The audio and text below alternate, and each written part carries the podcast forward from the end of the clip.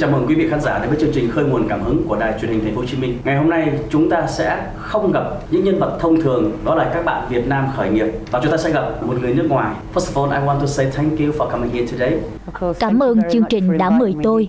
Xin chào khán giả Khơi nguồn cảm hứng. My name is Helenita Tôi là Helenita Noble, Giám đốc điều hành Hiệp hội Bảo trợ Trẻ Em Christina Noble. Để hiểu hơn về Hiệp hội Bảo trợ Trẻ Em CNCF thì chúng ta cùng xem một đoạn clip ngắn sau đây. Hiệp hội Bảo trợ Trẻ Em Christina Noble CNCF là một trong những tổ chức phi chính phủ vì trẻ em lâu đời nhất tại Việt Nam. Nỗ lực của người sáng lập bà Christina Noble là nhằm cải thiện hoàn cảnh khó khăn của trẻ em, đồng thời tạo điều kiện cho sự thấu hiểu và thay đổi trong cách các chính phủ nhìn nhận về trẻ em đường phố lẫn lao động trẻ em. Năm 1989, lần đầu tiên bà Christina Noble đến Việt Nam với những cố gắng bền bỉ và tình yêu thương dành cho trẻ em. Sau 2 năm, bà nhận được sự hỗ trợ về pháp lý của Bộ Lao động Thương binh và Xã hội cùng các cơ quan chức năng Việt Nam. Hiệp hội Bảo trợ trẻ em Christina Noble CNCF đã được thành lập, có trụ sở tại số 38 Tú Sương, quận 3, thành phố Hồ Chí Minh. Hiệp hội hoạt động ở ba lĩnh vực: giáo dục, y tế và phát triển cộng đồng. Những đóng góp không mệt mỏi trong quyền và sự phát triển của trẻ em của bà Christina Noble và CNCF đã được ghi nhận với hơn 100 giải thưởng trên thế giới. Christina Noble từng được vinh danh là một trong những nhân vật truyền cảm hứng của thế giới bởi tạp chí Time.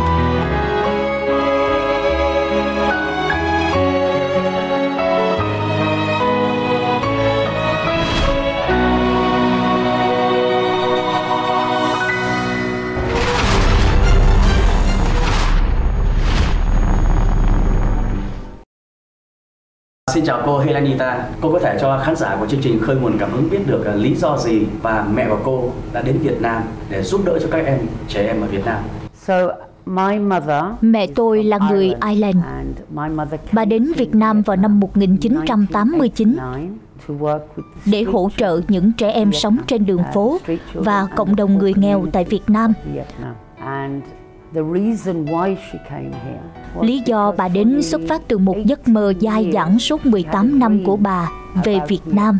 Trong giấc mơ đó, những trẻ em Việt Nam gọi bà Why is Vietnam not other country?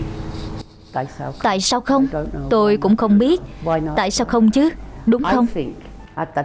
Tôi nghĩ có lẽ vào đầu những năm 70, Cuộc chiến của Mỹ tại Việt Nam xuất hiện rất nhiều trên TV đã khiến bà mơ về nó. Nhưng những giấc mơ như thế kéo dài tới 18 năm với lời kêu gọi bà đến Việt Nam. Nhưng tất nhiên, lúc đó chúng tôi vẫn còn là những đứa trẻ. Tôi, em trai và em gái vẫn còn rất nhỏ nên bà không thể đi. Nhưng đến khi chúng tôi lớn lên và những giấc mơ vẫn tiếp tục trong hằng ấy thời gian. Bà luôn biết rằng một ngày nào đó bà sẽ đến Việt Nam. Nó đang kêu gọi bà. Năm tôi 22 và em trai út tầm 18-19 tuổi. Chúng tôi đã sẵn sàng để cho bà đi bởi chúng tôi đã nghe bà kể về giấc mơ ấy từ nhỏ đến lớn về Việt Nam, Việt Nam. Chỉ sau vài ngày, Bà đã có mặt và kể rằng lúc đó số người phải sống trên đường phố ở một đất nước hậu chiến như Việt Nam là nhiều vô số kể. Việt Nam thời điểm đó là một trong những quốc gia nghèo nhất trên thế giới. Ngay lập tức, bà bắt tay vào làm việc với trẻ và gia đình của các em, dù cho bà không biết tiếng việt, chưa bao giờ làm việc và cũng chưa từng đặt chân đến châu á, bà không biết gì cả. Nhưng nếu bạn biết bà, bạn sẽ hiểu đó là một người phụ nữ rất đáng nể và nguồn năng lượng dồi dào. Bà rất mạnh mẽ, sâu sắc và có một niềm tin vững chắc. Không phải niềm tin tôn giáo. Dù chỉ với 783 đô la trong túi in her pocket. $783 when she landed in Ho Chi Minh City. Nhưng khi hạ cánh, bà lại không chắc phải làm gì tiếp theo. Bà không biết, chỉ nghe theo lời kêu gọi từ một giấc mơ. Câu chuyện bắt đầu khi bà tiếp xúc với hai bé gái và hỏi những người xung quanh liệu có cô nhi viện hay trung tâm nào đó dành cho những đứa trẻ như thế này. Bởi vì hai bé chỉ mới 3 và 5 tuổi, chỉ có một mình và nhỏ hơn nhiều so với những đứa trẻ lớn nhất trên đường phố ở đây. Có người báo là có một trung tâm ở đường Tú Xương, quận 3 Bà đến và nói chuyện với giám đốc ở đó Thứ đầu tiên đập vào mắt là một tòa nhà cũ nát với những tấm màn tre và không có cơ sở vật chất không có gì cả vì họ không có tiền.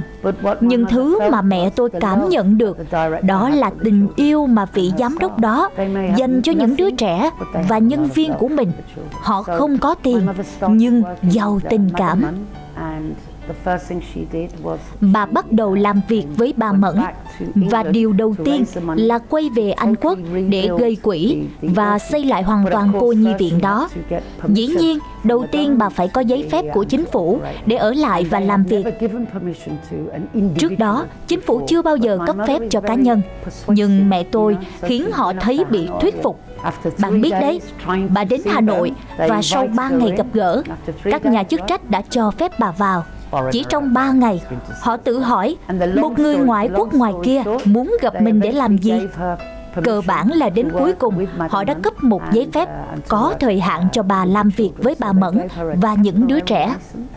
Bà trở lại và xây dựng lại toàn bộ cô nhi viện đẹp hơn với rất nhiều thiết bị mới dành cho trẻ được nhập từ bên ngoài.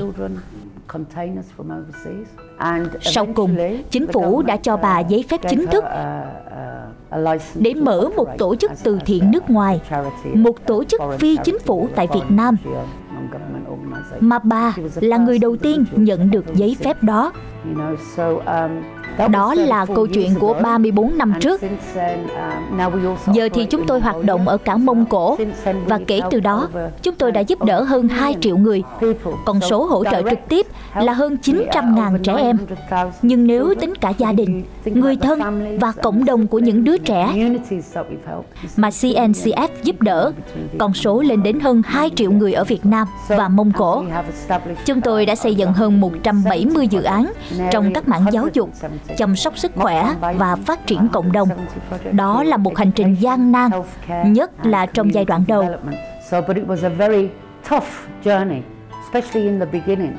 Nhưng mẹ tôi đã cố gắng, cố gắng và cố gắng để giúp đỡ trẻ lẫn gia đình các em. Thầy là thân mến, những câu chuyện của mẹ cô đã làm, làm tôi thực sự là cảm động. Và hiện nay cô tiếp tục viết tiếp những câu chuyện của bà. Nhưng may là muốn hỏi cô đó là có rất nhiều lựa chọn cho công việc của một người đến từ châu Âu. Vậy thì lý do gì và khoảnh khắc nào mà Helen lại quyết định tiếp tục những câu chuyện ý nghĩa của mẹ mình ở tại Việt Nam? Năm 1995, mẹ nhờ tôi đến Việt Nam để xây dựng chương trình âm nhạc và hội họa cho CNCF bởi vì lúc đó tôi đang có một sự nghiệp âm nhạc rất thành công trong vai trò người biểu diễn, người sáng tác. Thế nên bà nhờ tôi đến Việt Nam và giúp bà xây dựng chương trình âm nhạc cho trẻ, âm nhạc và hội họa. Vậy là tôi đồng ý. Ban đầu tôi nghĩ à, sẽ chỉ ở đây tầm 6 tháng thôi. Đến Việt Nam xây dựng chương trình rồi về. Bởi lẽ chỉ có giáo viên người Việt mới có thể dạy cho trẻ em Việt Nam. Tôi không thể. Nhiệm vụ của tôi là xây dựng chương trình thôi. Kế hoạch là vậy. Sau 6 tháng, chương trình diễn ra suôn sẻ với sự giúp đỡ của các giảng viên của Nhạc viện và Đại học Mỹ thuật Thành phố Hồ Chí Minh.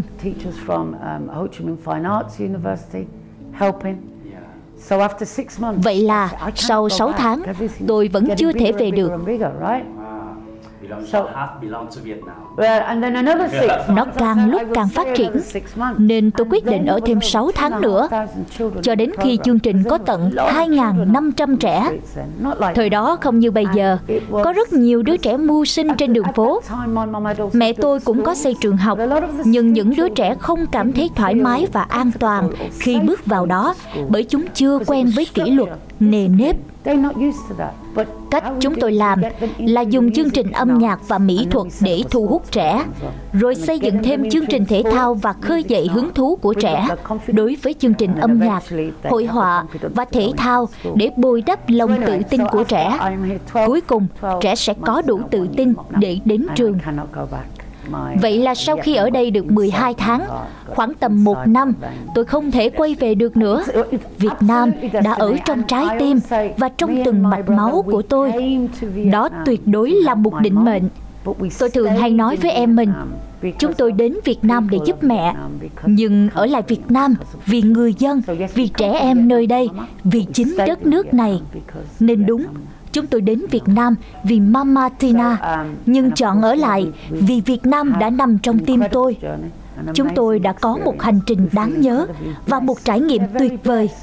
Chúng tôi thấy như được ban ơn khi được đồng hành cùng Việt Nam suốt hành trình 34 năm qua.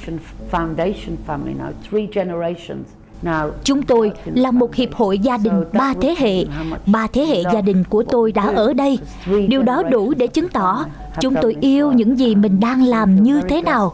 Không chỉ thấy mình may mắn, điều tuyệt vời là tôi đã chứng kiến sự phát triển của Việt Nam trong 34 năm suốt từ khi thành lập CNCF đến nay và đã là một phần của sự phát triển đó. Cảm giác ấy khiến tôi say mê. I want to say thank you, your mom, your family, because what your your mom did is so beautiful.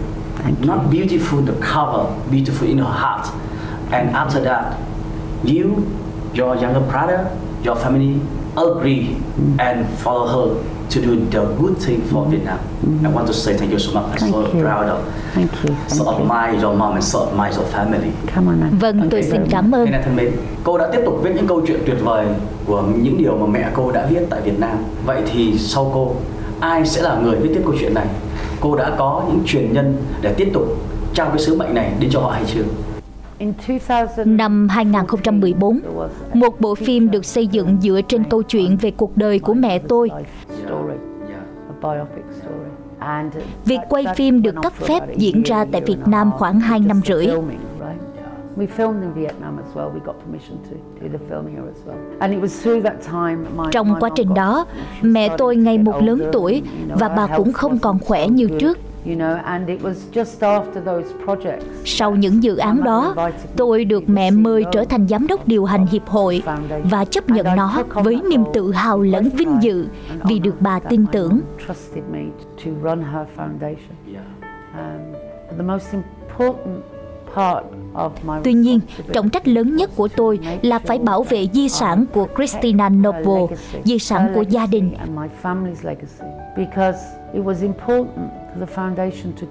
Bởi những gì đã đạt được trong 30 năm qua sẽ trở nên vô nghĩa nếu nó chỉ tồn tại trong thời đại của chúng tôi.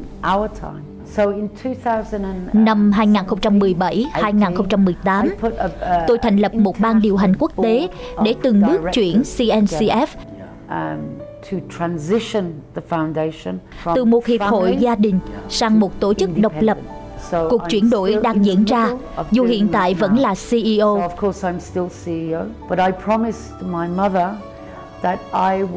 the Tôi đã hứa với mẹ sẽ phát triển CNCF thành một tổ chức được vận hành an toàn.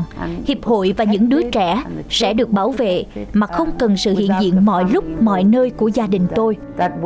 Bằng cách đó, hiệp hội sẽ phát triển bền vững trong dài hạn.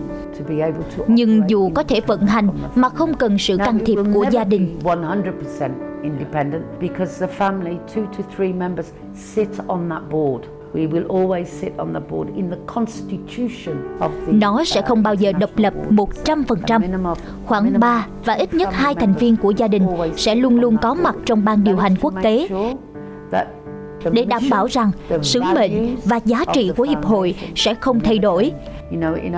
Chúng tôi có một sự tôn trọng và nhạy cảm cao đối với các giá trị đạo đức, văn hóa, tập quán, truyền thống và thậm chí là tôn giáo của những cộng đồng nơi mình hoạt động. Đồng thời, chúng tôi luôn xem mỗi người là một cá nhân xứng đáng được yêu, that deserves love, respect, được tự do và được ứng xử đúng với sự toàn vẹn lẫn phẩm giá của một con người. Điều đó không bao giờ được phép thay đổi, ngay cả khi không có gia đình tôi, bởi đó là những thứ làm nên Christina Noble Children's Foundation, chứ không phải chỉ là một văn phòng.